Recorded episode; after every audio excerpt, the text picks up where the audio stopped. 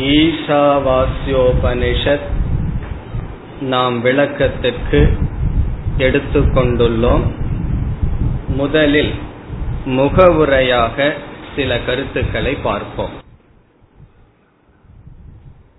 மீமாம்சா என்கின்ற சொல்லுக்கு பூஜ்ய விசாரக என்று பொருள். மீமாம்சா என்றால் பூஜ்ய விசாரக. பூஜ்ய என்றால் வணங்கத்தக்க போற்றுதலுக்குரிய. பூஜ்யக என்று சமஸ்கிருதத்தில் கூறினால் வணங்கத்தக்க மதிப்புக்குரிய மேன்மையான என்று பொருள். ஆகவே மீமாம்சா என்ற சொல்லினுடைய பொருளே போற்றுதலுக்குரிய அல்லது வணங்கத்தக்க விசாரம் என்று பொருள். நாம் வாழ்க்கையில் விதவிதமான கருத்துக்களை எடுத்துக்கொண்டு விசாரம் செய்கின்றோம்.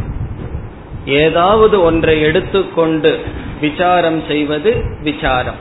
அனாலிசிஸ் என்று நாம் சொல்வது. இதில் எந்த விசாரம் போற்றுதற்குரிய விசாரமாக மாறும்? எந்த விசாரம் வணங்கத்தக்க விசாரம் அல்லது பூஜ்ய விசாரம் ஆகும் என்றால் நாம் எதை எடுத்துக்கொண்டு விசாரம் செய்கின்றோமோ அதனுடைய அடிப்படையில் அந்த விசாரம் மேன்மையானதா கீழ்மையானதா என்று நிர்ணயிக்கப்படும். மற்றவர்களுடைய குடும்ப விவகாரத்தை விசாரம் செய்தால் அது கீழ்மையான விசாரம். ஆகவே நாம் எந்த கருத்தை எடுத்துக்கொண்டு எதை எடுத்துக்கொண்டு விசாரம் செய்கின்றோமோ அந்த அதனுடைய அடிப்படையில் அது பூஜ்ய விசாரமாகுமா அல்லது சாதாரண விசாரமாகுமா என்று நிர்ணயிக்கப்படும். ஆகவே இங்கு மீமாம்சா என்ற சொல் வேதத்தை எடுத்துக்கொண்டு செய்யப்படும் விசாரத்திற்கு மட்டும் பயன்படுத்தப்படுகின்றது. ஆகவே மீமாம்சா என்றால் வேத விசாரக என்று பொருள். வேதத்தை நாம் எடுத்துக்கொண்டு விசாரம் செய்தால் அந்த விசாரத்திற்கு மீமாம்சா என்று பெயர். இந்த வேதத்தை இரண்டு மகரிஷிகள் விசாரம் செய்தார்கள். முழு வேதத்தையே இரண்டு பேர் விசாரம் செய்தார்கள். அதில் முதலாவது ஜெய்மினி மகரிஷி என்பவர் விசாரம் செய்தார். ஜெய்மினி என்பவர் வேதத்தை விசாரம் செய்தார். பிறகு இரண்டாவதாக வேதத்தை விசாரம் செய்தவர் வியாசாச்சாரியர். வியாச பகவானும் ஜெய்மினி மகரிஷியும் வேதத்தை விசாரம் செய்தார்கள். இந்த ஜெய்மினி மகரிஷி என்ன செய்தார்?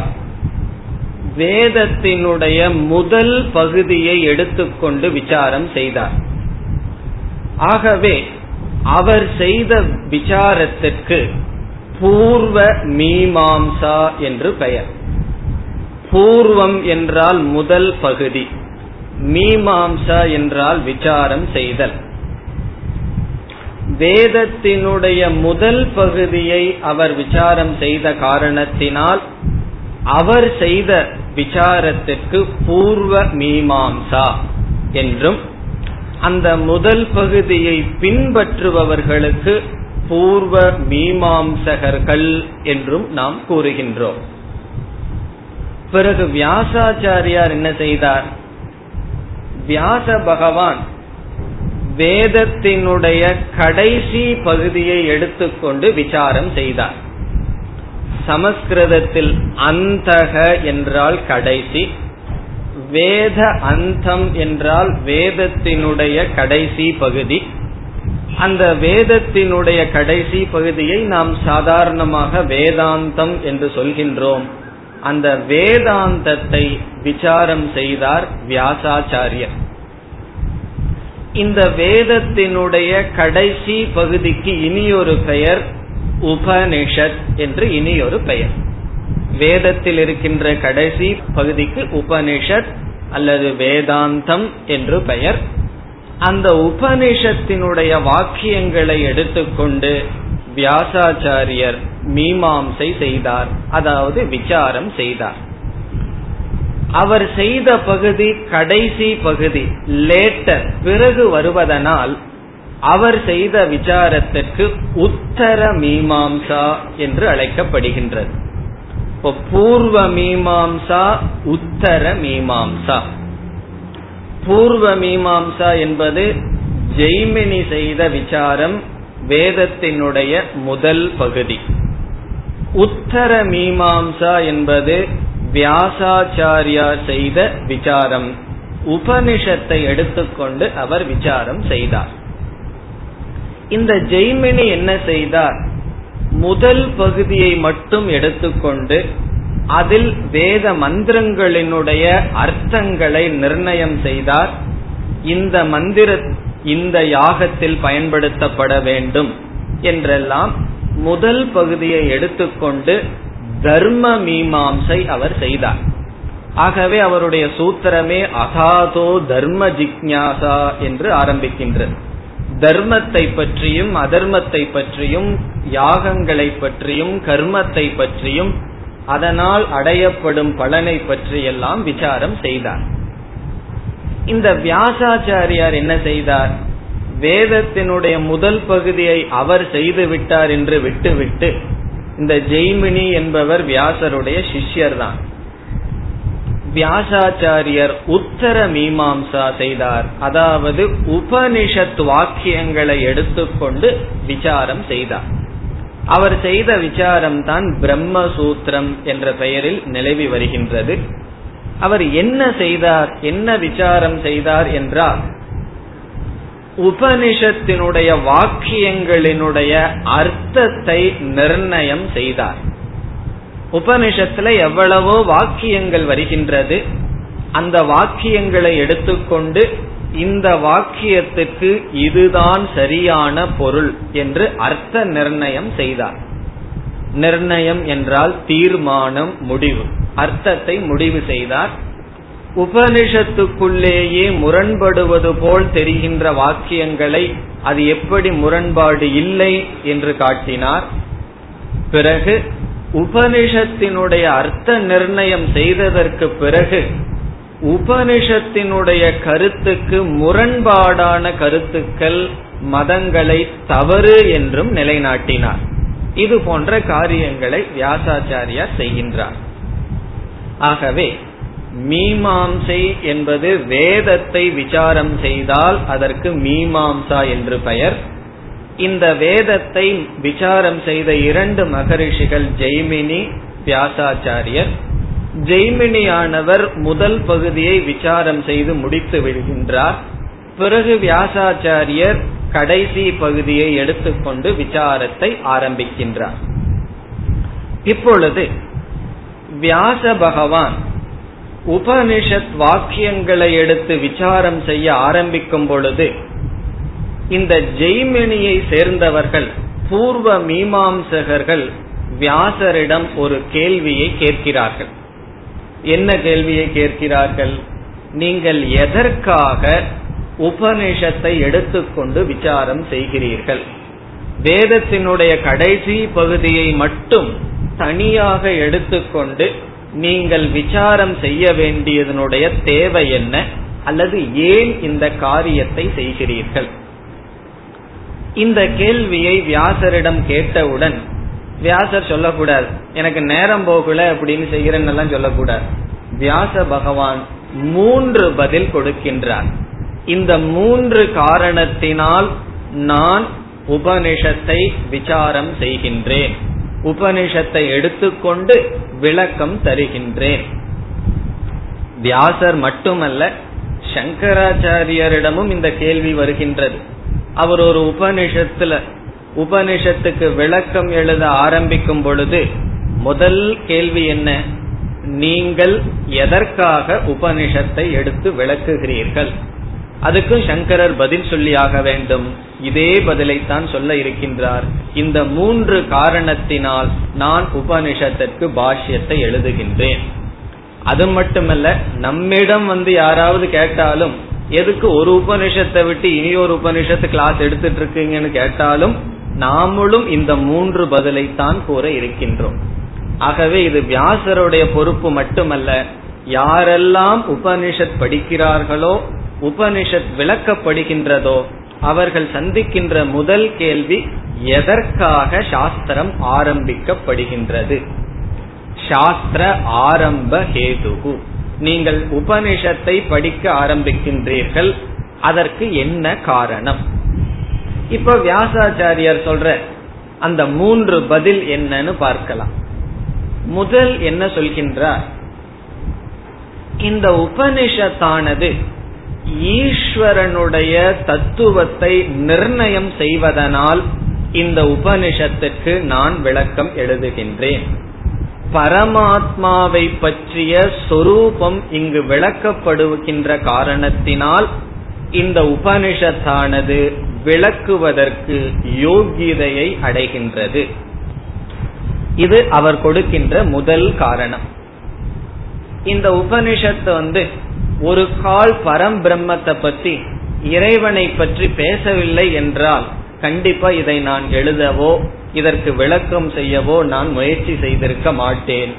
இது இந்த உபனிஷத் மந்திரங்களில் பிரம்மன் விளக்கப்படுவதனால் நான் இந்த உபனிஷத்துக்கு விளக்கத்தை அல்லது உத்தர மீமாம்சா செய்யப்படுகின்றது என்பது அவருடைய முதல் பதில்.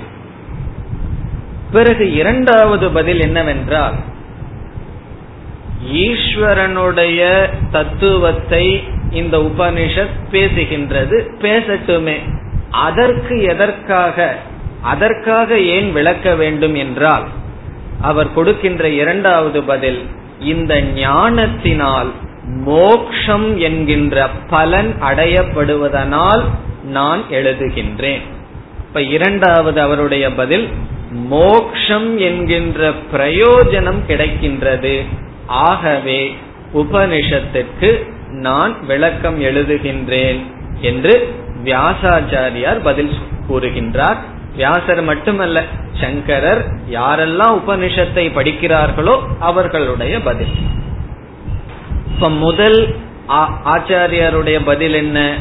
இது பரம்பொருளினுடைய தத்துவத்தை விளக்குகின்ற காரணத்தினால் நான் இதற்கு விளக்கம் எழுதுகின்றேன். இரண்டாவது இந்த உபனிஷத் பரம்பொருளை பற்றி விளக்குகிறது. அந்த ஞானத்தை அடைவதனால் ஒருவன் மோக்ஷம் என்கின்ற பலனை அடைகின்றான். இனி மூன்றாவது பதில் என்னவென்றால் மோக்ஷம் என்கின்ற பலனையும் இந்த ஞானத்தையும் தேடுகின்ற மனிதர்கள் இருப்பதனால் இதை நான் எழுதுகின்றேன். இப்ப ஈஸ்வரனுடைய சுரூபமும் இருக்கு. அதை படிச்சா மோக்ஷத்தை அடையலாம். அதை படிக்கிறதுக்கும் மோட்சத்தை அடையிறதுக்கும் யாருமே இல்லைன்னு வச்சுக்குவோம். ஒருத்தருக்குமே ஈஸ்வரனுடைய சொரூபத்தை தெரிஞ்சு மோட்சத்துக்கு போகணும்னு ஆசை இல்லை. பிறகு எதுக்கு வியாசாச்சாரியர் எழுதுவார்? அல்லது சங்கரர் தான் எதுக்கு எழுதுவார்? அல்லது எதுக்கு தான் உபனிஷத்து வகுப்பு? ஆகவே இதை இந்த பலனை அடைவதற்கும் இந்த ஞானத்தை நாடுவதற்கும் மனிதர்கள் இருக்கின்ற காரணத்தினால் நான் இந்த காரியத்தை செய்கின்றேன். இப்ப வியாசருடைய மூன்று பதில் என்ன? ஈஸ்வரனுடைய தத்துவம் உபனிஷத்தில் பேசப்படுகின்ற காரணத்தினால் அந்த தத்துவ ஞானத்தை அடைவதனால் மோக்ஷம் என்கின்ற பலன் அடையப்படுகின்ற இரண்டாவது காரணத்தினால் சிலர் அதிகமான மக்கள் இல்லாவிட்டாலும் பரவாயில்லை. சிலர் இந்த பிரயோஜனத்தையும் இப்படிப்பட்ட ஞானத்தையும் நாடுகின்ற காரணத்தினால் நான் என்ன செய்கின்றேன்? நீ பூர்வ மீமாம்சா எழுதியதற்கு பிறகும் தனியாக உத்தர மீமாம்சா என்று சாஸ்திரத்தை எழுதுகின்றேன். என்று வியாசாச்சாரியர் சுருக்கமாக பதில் கூறுகின்றார். இந்த பதிலை கேட்ட அவன் பொறுப்பு. இந்த கேள்வியை நம்மிடம் யார் கேட்டானோ அதாவது வியாசரிடம் கேட்டானோ அவன் மீண்டும் வந்து பதில் சொல்கின்றான் இவைகளெல்லாம் ஏற்கனவே செய்யப்பட்டு விட்டது. நீங்கள் என்னென்னலாம் சொல்றீங்களோ ஈஸ்வரனுடைய தத்துவம் மோக்ஷங்கிற பிரயோஜனம் இதை நாடுபவர்கள் இதெல்லாம் பூர்வ மீமாம்சாலேயே நடந்து விட்டதே. அப்படி இருக்கும் பொழுது எதற்காக தனியாக உபனிஷத்தை எடுத்துக்கொண்டு விளக்குகிறீர்கள் என்று பூர்வ மீமாம்சையை சேர்ந்தவர்கள் கேள்வியை கேட்கிறார்கள். அவர்கள் என்ன பதில் சொல்கிறார்கள்னு பார்ப்போம். வியாசர் சொன்னதையே எடுத்துக்கொள்கிறார்கள். அவர்கள் கூறுகிறார்கள் பூர்வ மீமாம்சையில் விதவிதமான யாகங்கள் கர்மங்கள் பேசப்படுகின்றது அந்த கர்மங்கள் எல்லாம் செய்து ஒரு பிரயோஜனத்தை அடைவதற்காக யாகங்கள் பேசப்படுகின்றது அந்த யாகங்கள் எப்பொழுதுமே ஒரு தேவதையை குறித்து தான் யாகமானது செய்யப்படும். அந்த எஜமானன் ஒரு கர்த்தா இருப்பான். அந்த யாகத்துல எதை போடணும்னு வேதத்துல சொல்லியிருக்கு. அந்த எந்த கருவிகளுடன் செய்யப்பட வேண்டும் கரணம் எல்லாம் சொல்லியிருக்கு. பிறகு நான்காவது விபக்தியா வரும் தேவதா யாருக்காக? இந்திராய சுவாக என்றெல்லாம் ஒரு தேவதைகளுக்காக நாம வந்து யாகம் செய்வோம். ஆகவே தேவதைகளை பற்றி ஈஸ்வரனை பற்றி ஏற்கனவே கர்ம காண்டத்தில் அதாவது பூர்வ மீமாம்சையில் பேசப்பட்டு விட்டது. கர்மத்தினுடைய அங்கமாக ஈஸ்வரனை பற்றி விசாரம் செய்யப்பட்டு விட்டது. அது மட்டுமல்ல ஆரம்பத்தில் வேதத்தினுடைய முதல் பகுதியில் விதவிதமான தியானம் சொல்லப்படுகின்றது. அந்த தியானம் எல்லாம் அர்த்தமில்லாத ஒரு ஒரு பொருளை குறித்து செய்வதல்ல ஈஸ்வரனையும் தேவதையையும் குறித்து செய்யப்படுவது. ஆகவே ஹிரண்ய கர்ப்பன் என்றெல்லாம் விதவிதமான தேவதா சொரூபம் தியானத்திற்காகவும் கர்மத்தினுடைய அடிப்படையிலும் பேசப்பட்டு விட்டது. ஆகவே ஈஸ்வரனுடைய சொரூபம் பேசப்பட்டு விட்ட காரணத்தினால் நீங்கள் புதிதாக பேச வேண்டிய அவசியமில்லை என்று முதல் பதிலை அவன் கொடுக்கின்றான். பிறகு இரண்டாவது அவர் மோக்ஷமும் எங்களால் அடையப்படுகின்றது.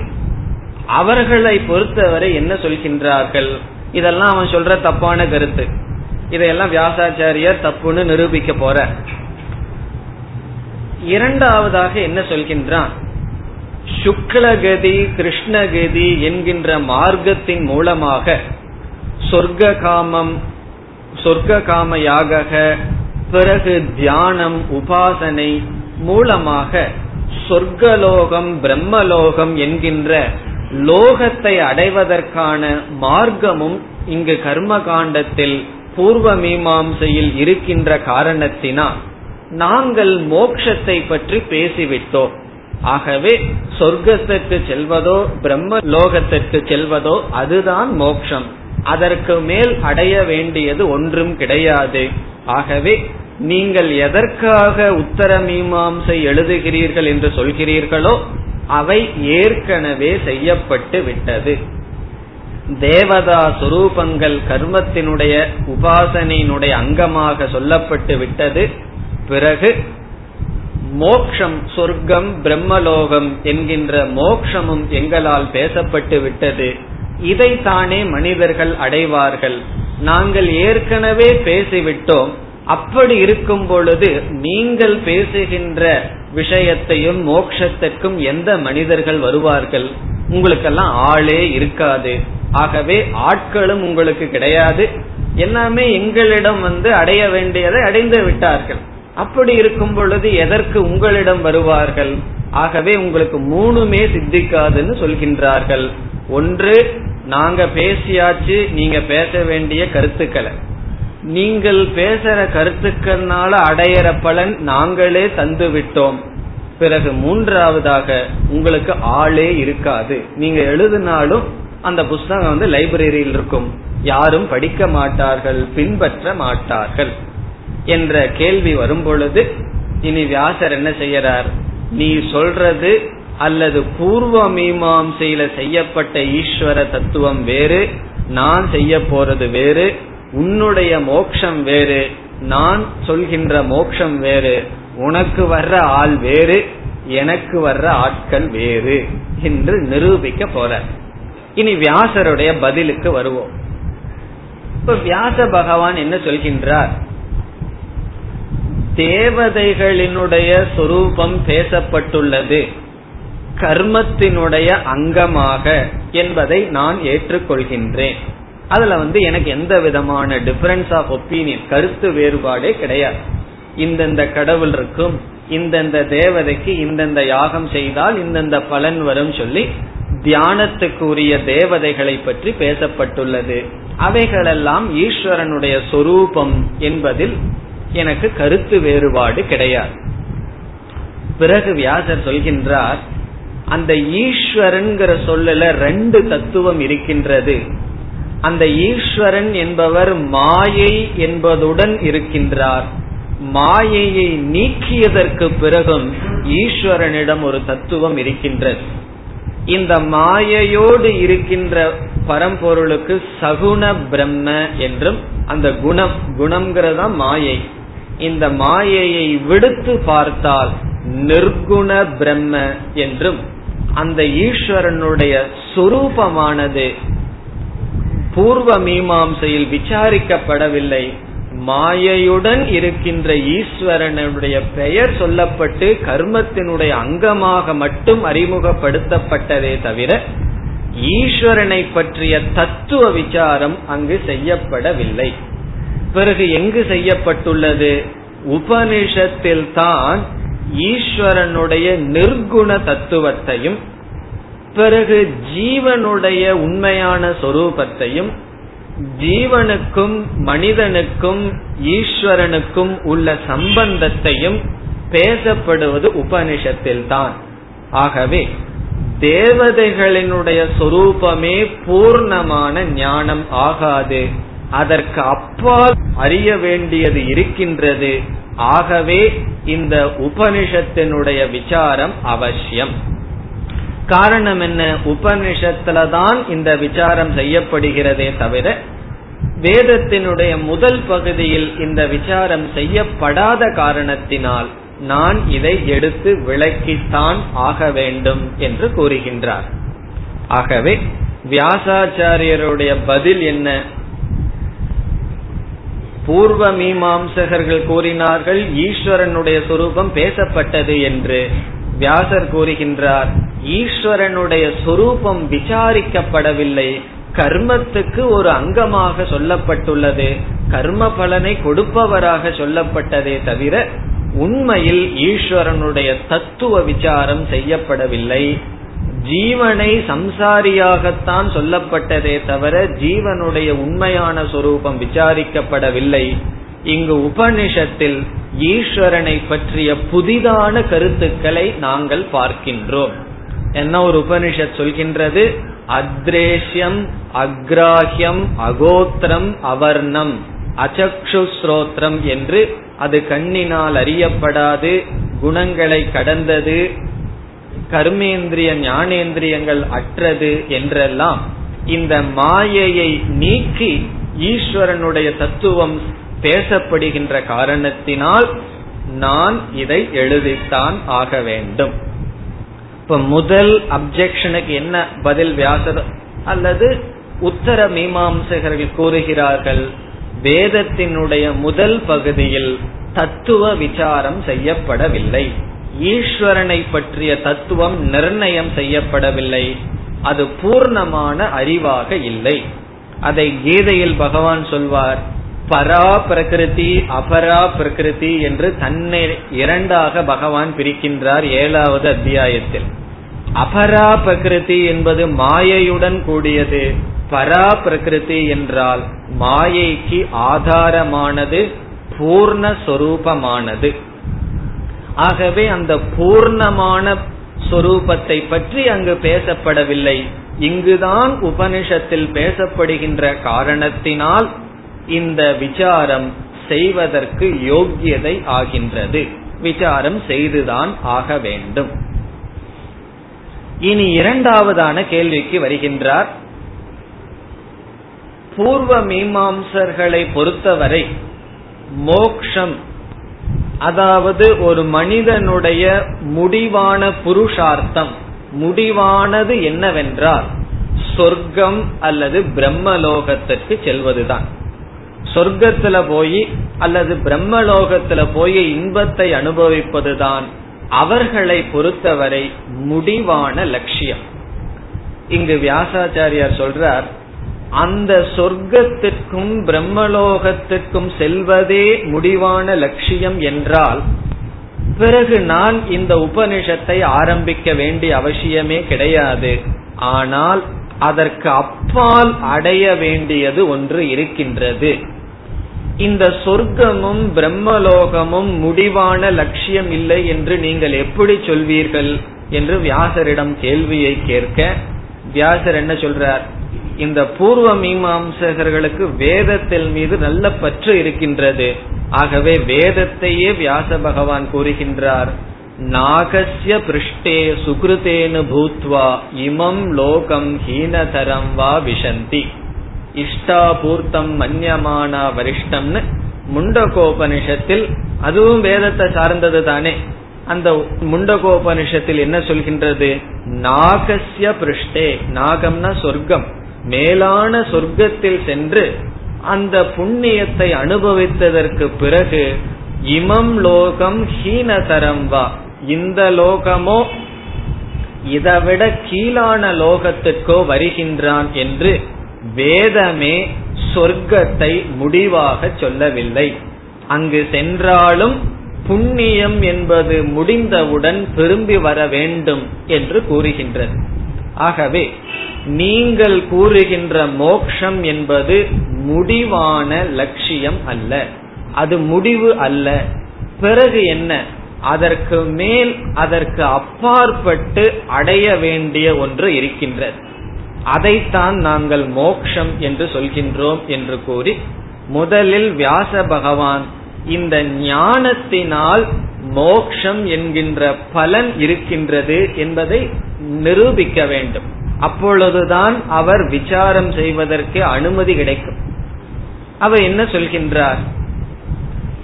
ஈஸ்வரனுடைய ஞானத்தை அடைவதனால் அதாவது பரம்பொருளினுடைய தத்துவத்தை பூர்வ மீமாம்சையில் காட்டிலும் உத்தர மீமாம்சையில் செய்யப்படுகின்ற பரம்பொருளினுடைய தத்துவ ஞானத்தை அடைவதனால் வியாசர் சொல்கின்றார் ஒருவன் மோக்ஷத்தை அடைகின்றான். பிறகு அவர்கள் கேள்வி கேட்பார்கள் மோக்ஷம் என்றால் என்ன? அதுவும் வியாசர் சொந்தமா ஒன்னு சொல்லல. அதே உபனிஷத்தை எடுத்துக் கொள்கின்றார் பிரம்மத்தை அடைதல் மோக்ஷம். அந்த பரம்பொருள் சொரூபமாகவே அவன் ஆகிவிடுகின்றான். பரம்பொருளினுடைய சொரூபம் என்ன? அது பிறக்காதது இறக்காதது சம்சாரத்தை உடையது அல்ல. ஆகவே சம்சாரம் இல்லாத பரம்பொருளுடன் ஒன்றாகின்றான் பிரம்ம பிராப்திகி. பிரம்மவித் பிரம்மைவ பவதி என்று சாஸ்திரம் கூறும். பிரம்மத்தை அறிந்தவன் பிரம்மமாகவே ஆகின்றான். இங்கு உபனிஷத் அல்லது சாஸ்திரம் ரெண்டு விதத்துல மோட்சத்தை நமக்கு காட்டுகின்றது. ஒன்று நேரடியாக ஒரு பிரயோஜனத்தை அடைவது போல பிரம்மத்தை அடைகின்றான் பூர்ணத்தை அடைகின்றான் மன நிறைவை அடைகின்றான் என்று சிலதை அடைவது போல் காட்டுகின்றது. பிறகு சம்சாரத்திலிருந்து விடுதலை அடைகின்றான். சம்சாரத்தை விட்டு விடுகின்றான். தரதி சோகம் ஆத்மவிது சோகத்தை கடக்கின்றான் என்று ஏதோ ஒன்றை அடைவது அது பிரம்மன். பிறகு ஒன்றிலிருந்து விடுதலை அடைவது அது சம்சாரம். ஆகவே சம்சாரம் என்கின்ற துயரத்திலிருந்து விடுதலை அடைதல் மோக்ஷம் அல்லது பிரம்மத்தை அடைதல் மோக்ஷம். இந்த மோக்ஷத்தை பூர்வ மீமாம்சையில் பேசப்படவில்லை. பிறகு அங்க என்ன பேசியிருக்கு? சொர்க்கம் பிரம்மலோகம் அங்கு சென்று இன்பத்தை அனுபவிப்பதோடு நிறுத்திவிட்டது. இப்படிப்பட்ட மோக்ஷத்தை கொடுப்பதாக அங்கு பேசப்படவில்லை. ஆகவே முடிவு என்ன? நான் உபனிஷத்துக்கு விளக்கம் எழுதியாக வேண்டும். பிறகு மீண்டும் ஒரு கேள்வி வியாசரிடம் கேட்கப்படலாம். அதாவது இந்த ஈஸ்வரனுடைய ஞானத்தினால எப்படி மோக்ஷங்கிற பலன் அடைய முடியும்? இப்ப ஈஸ்வரனுடைய ஞானத்தினால எப்படி உங்களுக்கு ஒரு ஜீவனுக்கு மோக்ஷங்கிற பலனை அடைய முடியும் என்ற கேள்வியை கேட்கலாம். இப்ப நான் வந்து ஏதோ ஒரு ஒருவரை பற்றிய ஞானத்தினால் என்னுடைய சம்சாரம் எப்படி நீங்கும் என்றால் அப்பொழுது வியாச சொல்கின்றார் இங்கு உபனிஷத்தில் ஈஸ்வரனை ஒரு யாகத்துக்கு கொடுக்கப்படும் ஒரு கருவியாக அறிமுகப்படுத்தவில்லை. அந்த ஈஸ்வரனை ஜீவஸ்வரூபத்துடன் ஐக்கியப்படுத்துகின்ற காரணத்தினால் இந்த ஜீவனும் ஈஸ்வரனும் உண்மையில் அடிப்படையில் ஒன்று என்று கூறுகின்ற காரணத்தினால் ஜீவனானவன் சம்சாரத்திலிருந்து துயரத்திலிருந்து விடுதலை அடைகின்றான். வேறொரு இடத்தில் சங்கரர் ஒரு உதாரணத்துடன் கேள்வியை கேட்பார். இந்த ஞானம் வந்ததற்கு பிறகு ஒருவன் துயரத்திலிருந்து விடுதலை அடைகின்றான் என்று சொன்னவுடன் அவன் துயரத்திலிருந்து விடுதலை அடைகின்றான்ங்கிறது எனக்கு பிரயோஜனமா தெரியலையே. ஏதாவது ஒன்னு அவன் அடையணும் என்று சொன்னால் அதுக்கு சங்கரர் ஒரு உதாரணம் சொல்ற ஒருவன் இருட்டுல வந்து போயிட்டு இருக்கான் நடந்து போகும் அவன் விழுகாம பேசாம போய் வீடு சேர்ந்து விடுகின்றான். பிறகு ஒரு கேள்வியை கேட்கின்றான்.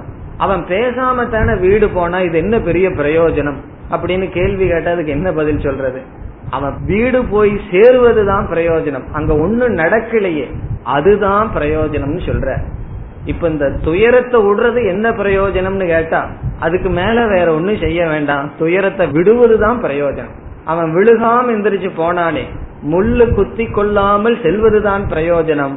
புதுசா ஒரு பிரயோஜனத்தை கேட்க கூடாது என்று ஒரு இடத்தில் கூறுவார். ஐத்திரேய பாஷ்யத்தினுடைய முகவுரையில் கூறுகின்றார். ஆகவே இவ்விதம் இங்கு வியாசாச்சாரியார் என்ன சொல்கின்றார்? இந்த ஞானமே ஒருவனுடைய எல்லா துயரத்திலிருந்து விடுதலை கொடுக்கின்ற காரணத்தினால் நான் இந்த விசாரம் செய்கின்றேன் என்று கூறுகின்றார். ஆகவே இப்பொழுது இரண்டு சித்திக்கின்றது.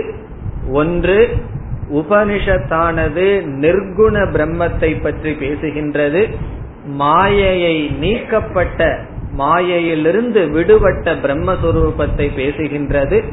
அதுவும் பிரம்மத்தை நாம் அறியப்படுகின்ற அல்லது தியானம் செய்கின்ற கர்மத்திற்கு விஷயமாக அல்ல இந்த ஜீவனுடன் ஐக்கியப்படுத்துகின்றது உபனிஷத். பிறகு இந்த ஞானத்தினாலேயே பிரயோஜனம் வருகின்றது. அந்த பிரயோஜனம் தான் மோக்ஷம். இந்த மோக்ஷம் என்பது அவன் பூர்ண சொரூபமாக இருக்கின்றான் அல்லது துயரத்திலிருந்து விடுதலை அடைகின்றான். இந்த மோக்ஷங்கிறது கர்மகாண்டத்தை போல கொஞ்ச நாள் அனுபவிக்கிறது அல்ல எதை அடைந்தால் மீண்டும் அவன் சம்சாரத்தில் விழுக மாட்டானோ அப்படிப்பட்ட பிரயோஜனத்தை அடைகின்றான். அதுதான் மோக்ஷம் என்று கூறுகின்றான். இனி மூன்றாவது விஷயத்துக்கு வருவோம். மூன்றாவது விஷயம் அவன் என்ன சொன்னான் உனக்கு ஆள் இல்லை அப்படின்னு சொன்னான். சங்கரர் சொல்றார் அல்லது வியாசர் சொல்றார் எனக்கு ஆள் இருக்கு. அதிக ஆள் இல்லைனாலும் நாலு பேராவது இருப்பாங்கன்னு சங்கரர் சொல்லுவார். என்ன அவரை சுத்தி நாலு பேர் உட்கார்ந்து இருக்காங்களே ஆகவே இப்படிப்பட்ட அறிவையும் இப்படிப்பட்ட பிரயோஜனத்தையும் நாடுகின்ற ஆட்கள் மனிதர்கள் எங்களுக்கு இருக்கிறார்கள் என்று சங்கரர் சொல்றார். அல்லது வியாச பகவான் சொல்றார். எப்படி சொல்றார்? நீ சொல்கின்ற மோக்ஷத்தில் ஒருவனுக்கு விருப்பம் இல்லை என்று வைத்துக் கொள்வோம் நீ சொல்ற அந்த சொர்க்கலோகம் பிரம்மலோகம் அந்த பிரம்மலோகத்தையும் சொர்க்கலோகத்தையும் வர்ணனைய கேட்டுட்டு அங்க போனா போதும்னு முடிவு பண்றவன் எங்கிட்ட வரமாட்டான். அவன் உங்ககிட்டயே இருப்பான் நீயே வச்சுக்கோ. ஆனால் நீ சொல்ற சொர்க்கத்தையும் பிரம்மலோகத்தையும் கேட்டும் கூட அந்த இன்பத்தில் ஒருவனுக்கு வைராகியம் இருக்கின்றது என்று வைத்துக் கொள்வோம் எனக்கு அந்த இன்பம் வேண்டாம் என்று வைராகியம் இருந்தால் அப்படி ஒருவனுக்கு வைராகியம் வந்தால் அவன்தான் என்னுடைய மாணவன் அவர்கள்தான் எனக்கு என்னுடைய உபதேசத்துக்கு தகுதியானவர்கள் என்று கூறுகிறார். இதெல்லாம் சாஸ்திர செய்கிற பெரிய விசாரம். பிறகு அவன் சொல்லுவான் அதாவது பூர்வ மீமாம்சகர் சொல்வார்கள் வைராகியம்ங்கிறது என்னைக்குமே வராது. அது அவனுடைய கருத்து. வைராகியம்ங்கிறது எப்படி வர முடியும்? வராதுன்னு சொன்னா நம்ம என்ன சொல்லணும்? அது உன்னுடைய விஷயத்துல வேணா சரியா இருக்கலாம். எல்லோருக்கும் வைராகியம் வராதுன்னு இல்ல. உபனிஷத்தே சொல்கின்றது. பரீட்சலோகான் கர்மச்சிதான் பிராமணோ நிர்வேதம் ஆயார் நிர்வேதம் என்றால் வைராகியம் இந்த உலகத்தை விசாரம் செய்கின்ற ஒருவன் வைராகியம் என்கின்ற குணத்தை அடைகின்றான் என்று சாஸ்திரமே கூறுகின்றது. ஆகவே சாஸ்திரமே நீ சொல்ற உன்னிடம் இருக்கின்ற வேதமே வைராகியத்தை ஒருத்தன் அடையிறான்னு சொல்லுது. பிறகு அந்த வைராகியத்தை எப்படி வேற அடையிறான்னு சாஸ்திரமே காட்டுகின்றது. சும்மா உட்கார்ந்துட்டு இந்த உலகத்தை அனுபவிச்சுட்டு இருந்த வைராகியம் வராது. இன்ப துன்பங்களை அனுபவிக்கிறதுனால வைராகியம் வராது. உபனிஷத் வைராகியத்துக்கு என்ன காரணம் சொல்கின்றது? கர்மச்சிதான் லோகான் பரீட்சிய இந்த உலகத்தை ஆராய்ச்சி செய்கின்றான்.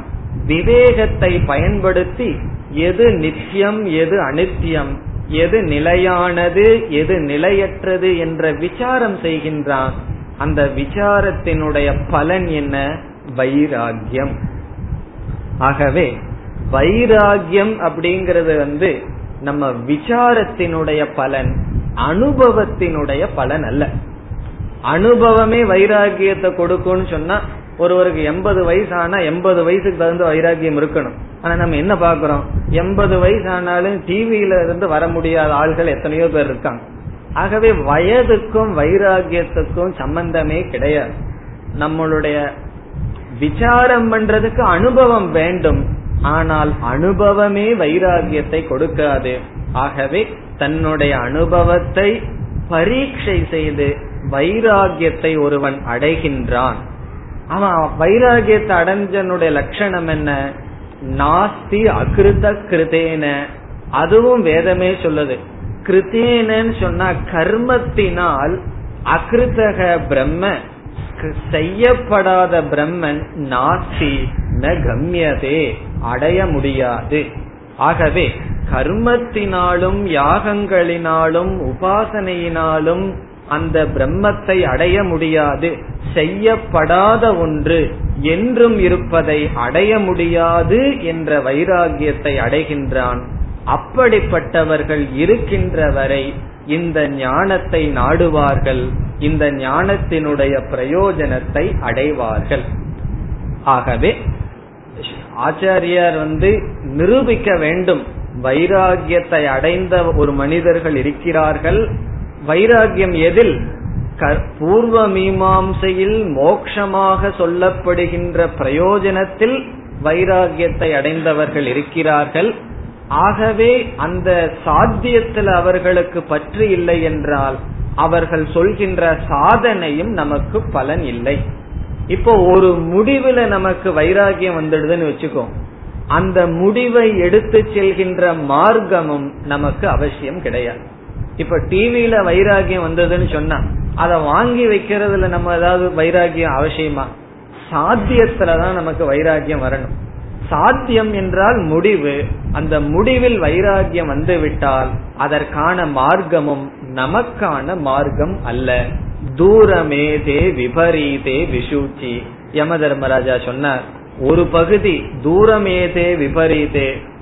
அவித்யினுடைய கர்மத்தினுடைய மார்க்கம் ஒரு பக்கம் வித்யா மோக்ஷத்தினுடைய மார்க்கம் இனி ஒரு பக்கம் என்று அதை துறந்து மோக்ஷத்திற்காக வருகின்றார்கள் என்று கூறுகின்றார். ஆகவே வியாச பகவான் இந்த மூன்றையும் முதலில் எஸ்டாப்ளிஷ் நிர்ணயம் செய்ய வேண்டும்.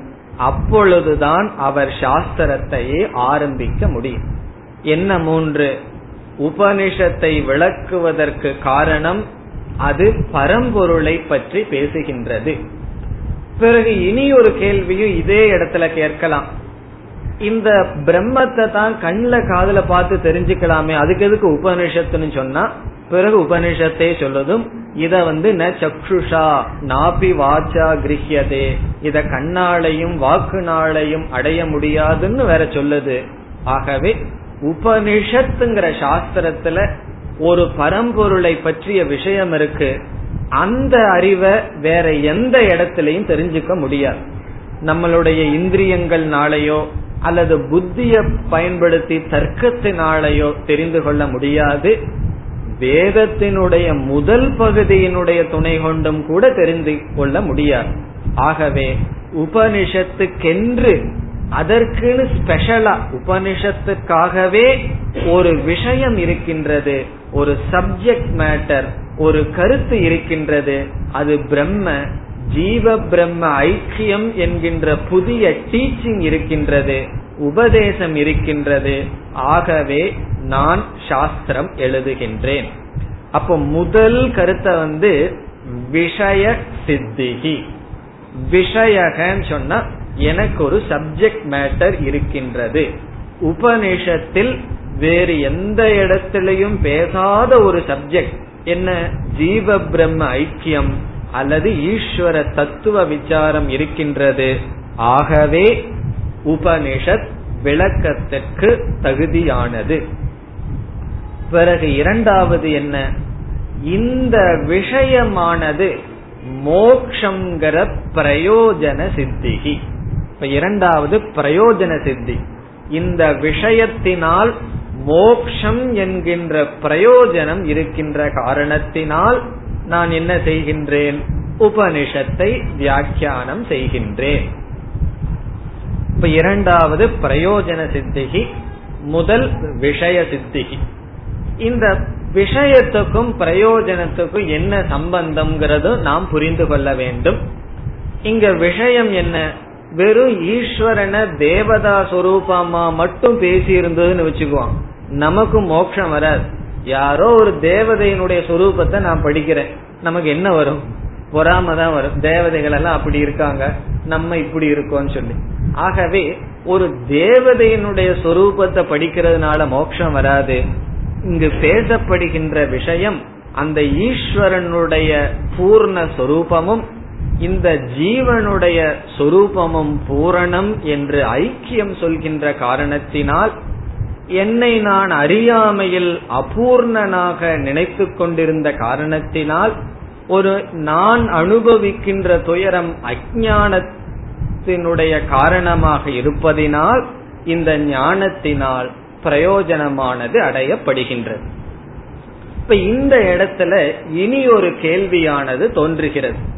இப்ப இனி ஒரு கேள்வி என்னன்னு சொன்னா வாழ்க்கையில ஒரு பிரயோஜனத்தை நம்ம அடையறோம்னு சொன்னா அறிவினால ஒரு பிரயோஜனத்தையும் அடைய முடியாது. இதுவும் நமக்கு எதிராக சொல்பவனுடைய கருத்து. ஏதாவது ஒரு செயல் செய்தால்தான் பிரயோஜனம் வரும். இப்ப கர்மத்திலிருந்து தான் பிரயோஜனத்தை அடைய முடியும். எந்த பிரயோஜனத்தையும்? வெறும் அறிவுனால அடைய முடியாது. இந்த அறிவினுடைய துணை கொண்டு கர்மம் செய்ய வேண்டும். உதாரணம் என்ன? நமக்கு ரொம்ப உடல்ல அனாரோக்கியமா இருக்கு. உடலே சரியில்லை. பிறகு என்ன சொல்கிறார்கள்? சில யோகாசனம் பண்ணா உடல் எல்லாம் நல்லா ஆகும் சொல்கிறார். நம்ம என்ன செய்யறோம்? ஒரு யோகாசன இன்ஸ்டிடியூஷனுக்கு போய் எப்படி எல்லாம் யோகாசனம் பண்ணணுங்கிற அறிவு வந்தாச்சு. இந்த அறிவு நமக்கு ஆரோக்கியத்தை கொடுத்துருமா? இந்த அறிவு மட்டும் கொடுக்கறதா இருந்ததுன்னு சொல்லுவோம். பிறகு நம்ம ஒண்ணுமே செய்ய வேண்டியதில்ல. அதை தெரிஞ்சிட்டா போதும். ஆகவே இந்த அறிவானது பிரயோஜனத்தை கொடுக்காது. இந்த அறிவுக்கு அப்புறம் கர்மம் செய்யணும். அந்த யோகாசனத்தை செய்யணும். எப்படி சமைக்கணுங்கிற அறிவு பசியை நீக்கிடுவான் அது நீக்க நீக்கினா ரொம்ப பேருக்கு சௌரியம். சமைத்தல் எப்படிங்கிற புஸ்தகத்தை வச்சே காலை தொட்டிடலாம். ஆனா என்ன ஆகும்? அந்த அறிவை பயன்படுத்தி கர்மத்தில் ஈடுபட வேண்டும். ஆகவே நமக்கு எதிராக பேசுபவன் கூறுகின்றான் எங்காவது வெறும் அறிவுனால பிரயோஜனம் இருக்கா? அறிவோட கர்மம் சேர வேண்டும் செயல் சேர வேண்டும். ஆகவே எங்க கர்ம காண்டத்தில் இருக்கிற யாகத்தையும் சேர்த்தி உங்க ஈஸ்வரனுடைய சொரூபத்தையும் சேர்த்திக்குங்கன்னு சொன்ன உடனே யாசர் சொல்ற நீ சொல்றத நான் ஒத்துக்கிறேன். வெறும் அறிவுனால பிரயோஜனம்ங்கிறது வராது. கர்மத்தோட சேர்ந்தா தான் பிரயோஜனம் வரும். ஆனா ஒரு மனிதனுக்கு வருகின்ற பிரச்சனை சம்சாரம்ங்கிறது வந்து அறியாமையினால வந்திருந்ததுன்னு வச்சுக்குவோம். இப்ப நமக்கு ஒரு பிரச்சனை வந்திருக்கு. என்ன பிரச்சனை? அது ஏதோ ஒரு பிரச்சனை. அதற்கு காரணம் அறியாமையாக இருந்தால் அதுக்கு ஒரே ஒரு நிவர்த்தி ஞானம்தான். இப்ப அறியாமையினால பிரச்சனை வருமான்னு சொன்னா அதுக்கு தான் நம்ம ஸ்டாண்டர்டா கதையை வச்சிருக்கோம். என்ன கதையை வச்சிருக்கோம்? பத்து பேர் ஆத்த கடந்தார்கள். பத்து பேர் ஆத்த கடந்ததுக்கு அப்புறம் ஒரு புத்திசாலி என்ன செய்தான்? எல்லாத்தையும் எண்ணிட்டு தன்னை விட்டான். பிறகு அவன் என்ன செய்கின்றான்?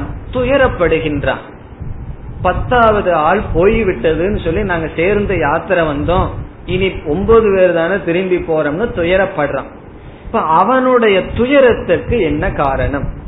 அவனுடைய துயரத்துக்கு காரணம் அறியாமை என்றால் அவனுடைய துயரத்திலிருந்து நிவிருத்தி அடைகிறதுக்கு அவனுக்கு என்ன மட்டும் தேவை?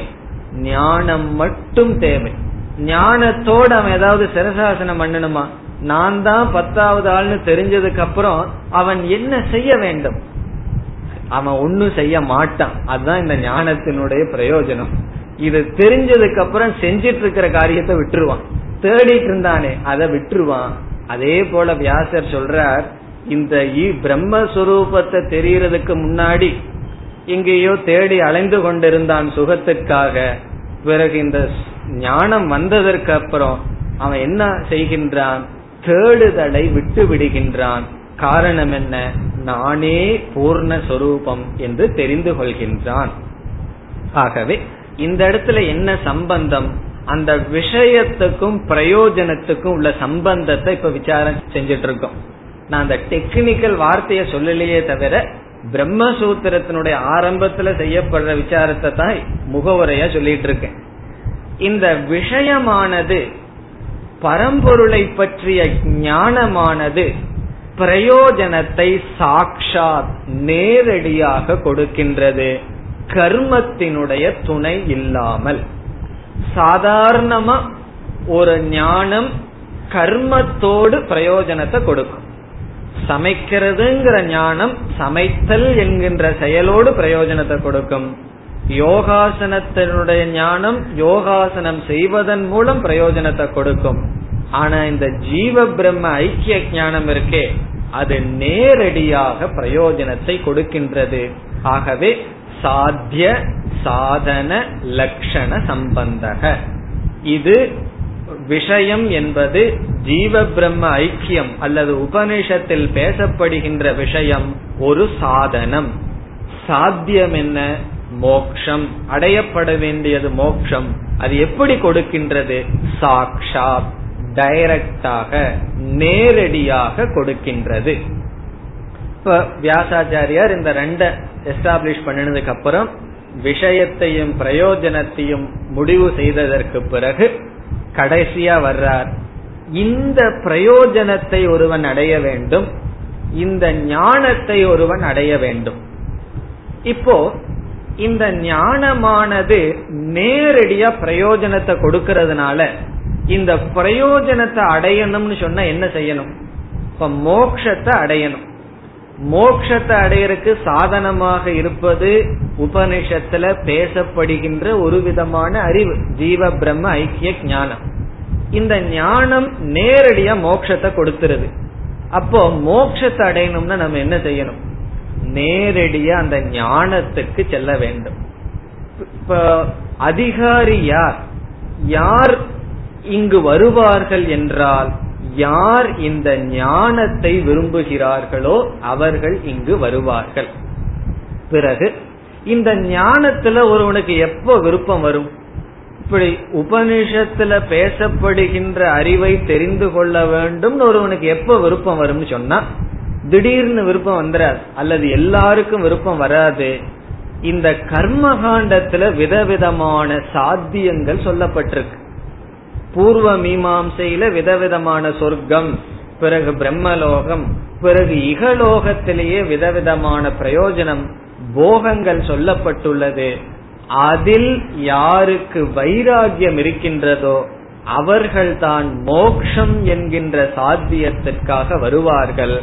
அவர்கள்தான் அந்த சாத்தியத்திற்கான சாதனைக்கு வருவார்கள்.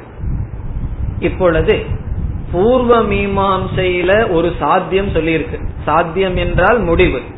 அந்த முடிவுல வைராகியம் இருந்தால் அந்த சாதனையிலையும் வைராகியம் வந்துடும் ஆகவே கர்மம் உபாசனையில வைராகியம் வந்துவிட்டது.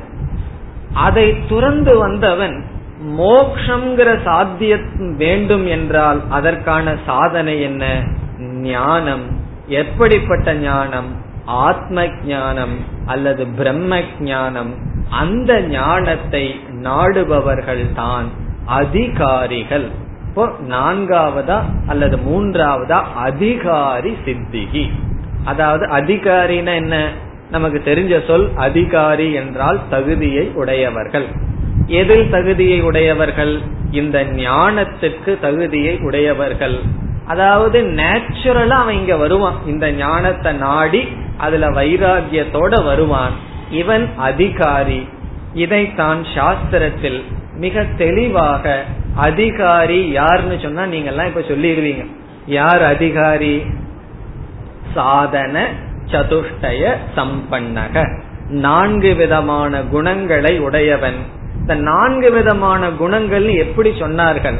இப்ப நம்ம பார்த்த இந்த விசாரத்தை வச்சே பார்த்தா பூர்வ மீமாசையில சொன்ன சாத்தியத்துல விருப்பம் இல்லாதவன் அது வைராகியத்தை குறிக்கின்றது.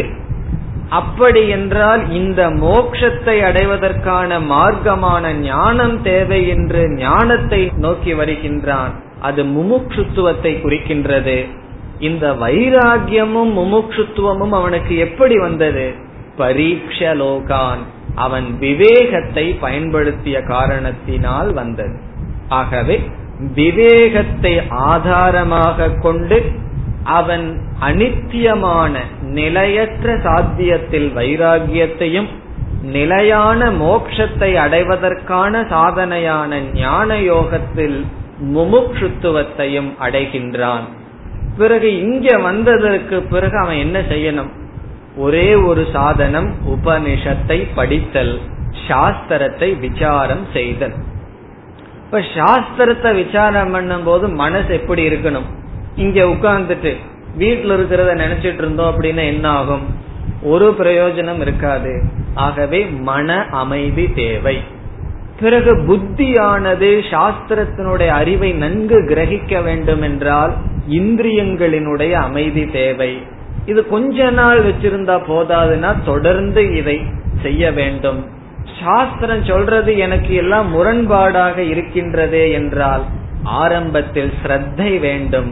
ஆகவே ஷமக தமக உபரமக ஸ்ரத்தா சமாதானம் இவைகளெல்லாம் சாதனமாக சொல்லப்படுகின்றது. ஆகவே இப்படிப்பட்ட விஷயத்தை ஒருவன் புரிந்து கொள்ள வேண்டுமென்றால் அவர்களுக்கு இருக்க வேண்டிய குணம் விவேகம் வைராகியம் முமுட்சுத்துவம் மன அமைதி இந்திரிய அமைதி முதலிய சாதனைகள். இப்பொழுது அடுத்த கேள்வி இந்த உலகத்துல ஏன் எல்லாருக்குமே இந்த விவேகம் வர்றதில்லை? இப்ப வியாச பகவானுக்கு என்னைக்குமே கூட்டம் குறைவா தான் இருக்கு. இப்ப இதே இடத்துல நம்ம வந்து ஏதாவது ஒரு பூஜை பண்ணிட்டு இருந்தோம்னு வச்சுக்கோ என்ன ஆகுறது? இந்த இந்த இடத்துலயே எட்டு பிளாட் கட்டியிருக்கலாம் இன்னாரும் காரணம் என்ன? அவ்வளவு மக்கள் வருவார்கள். பூஜை இந்த காலத்துல ரொம்ப அட்ராக்ட் பண்றது பூஜை. அப்புறம் இந்த மெடிடேஷன் ஒண்ணு தியானம்னு சொல்லி ஏதாவது செய்யறது. அல்லது வேற ஏதாவது. இந்த மந்திரம் பண்ணி கொடுக்கறது தந்திரிச்சு கொடுக்கறது இதெல்லாம் கர்ம காண்டம். இதுல எல்லாம் ரொம்ப பேர் இருக்கிறார்கள்.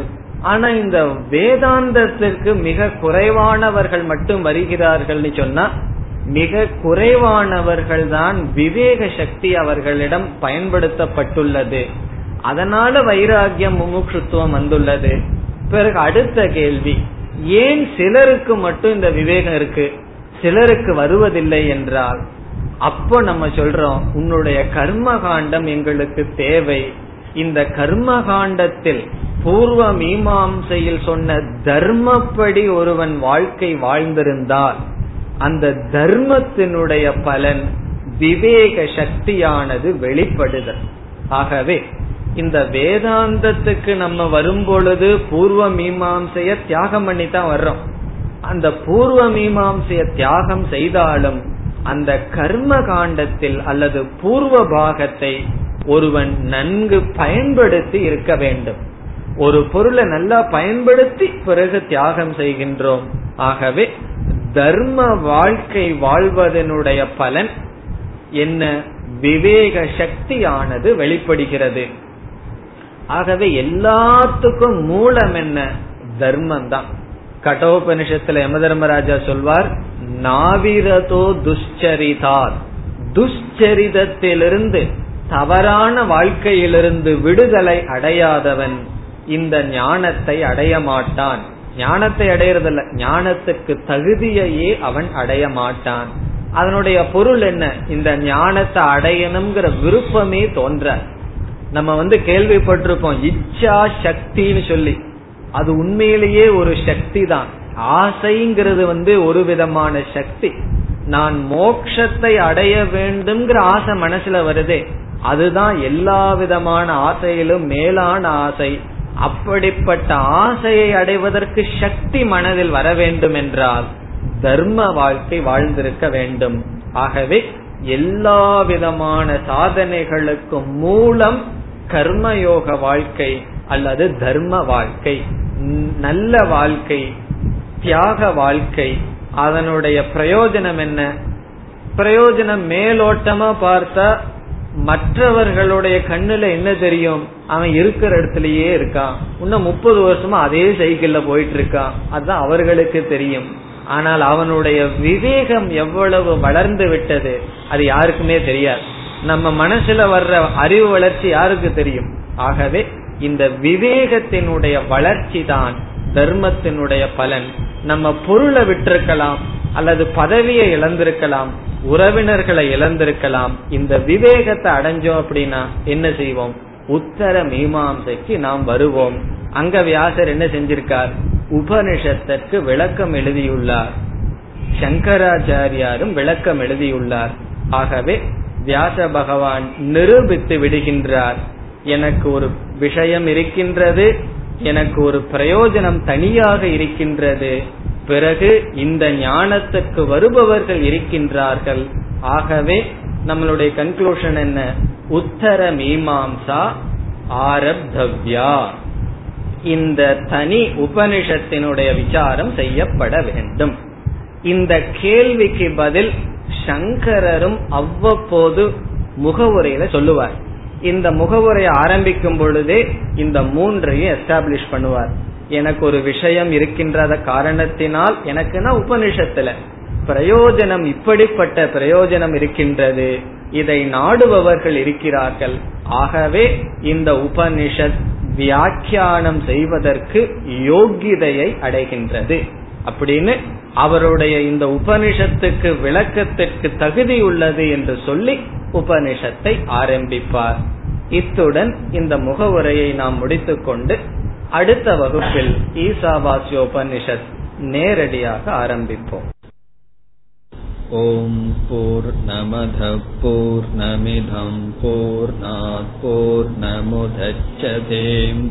நமிதம் போர் போர் நமுதச்சதேம் பூர்ணய பூர்ணமாதாய பூர்ணமேவாவசிஷ்யதேம்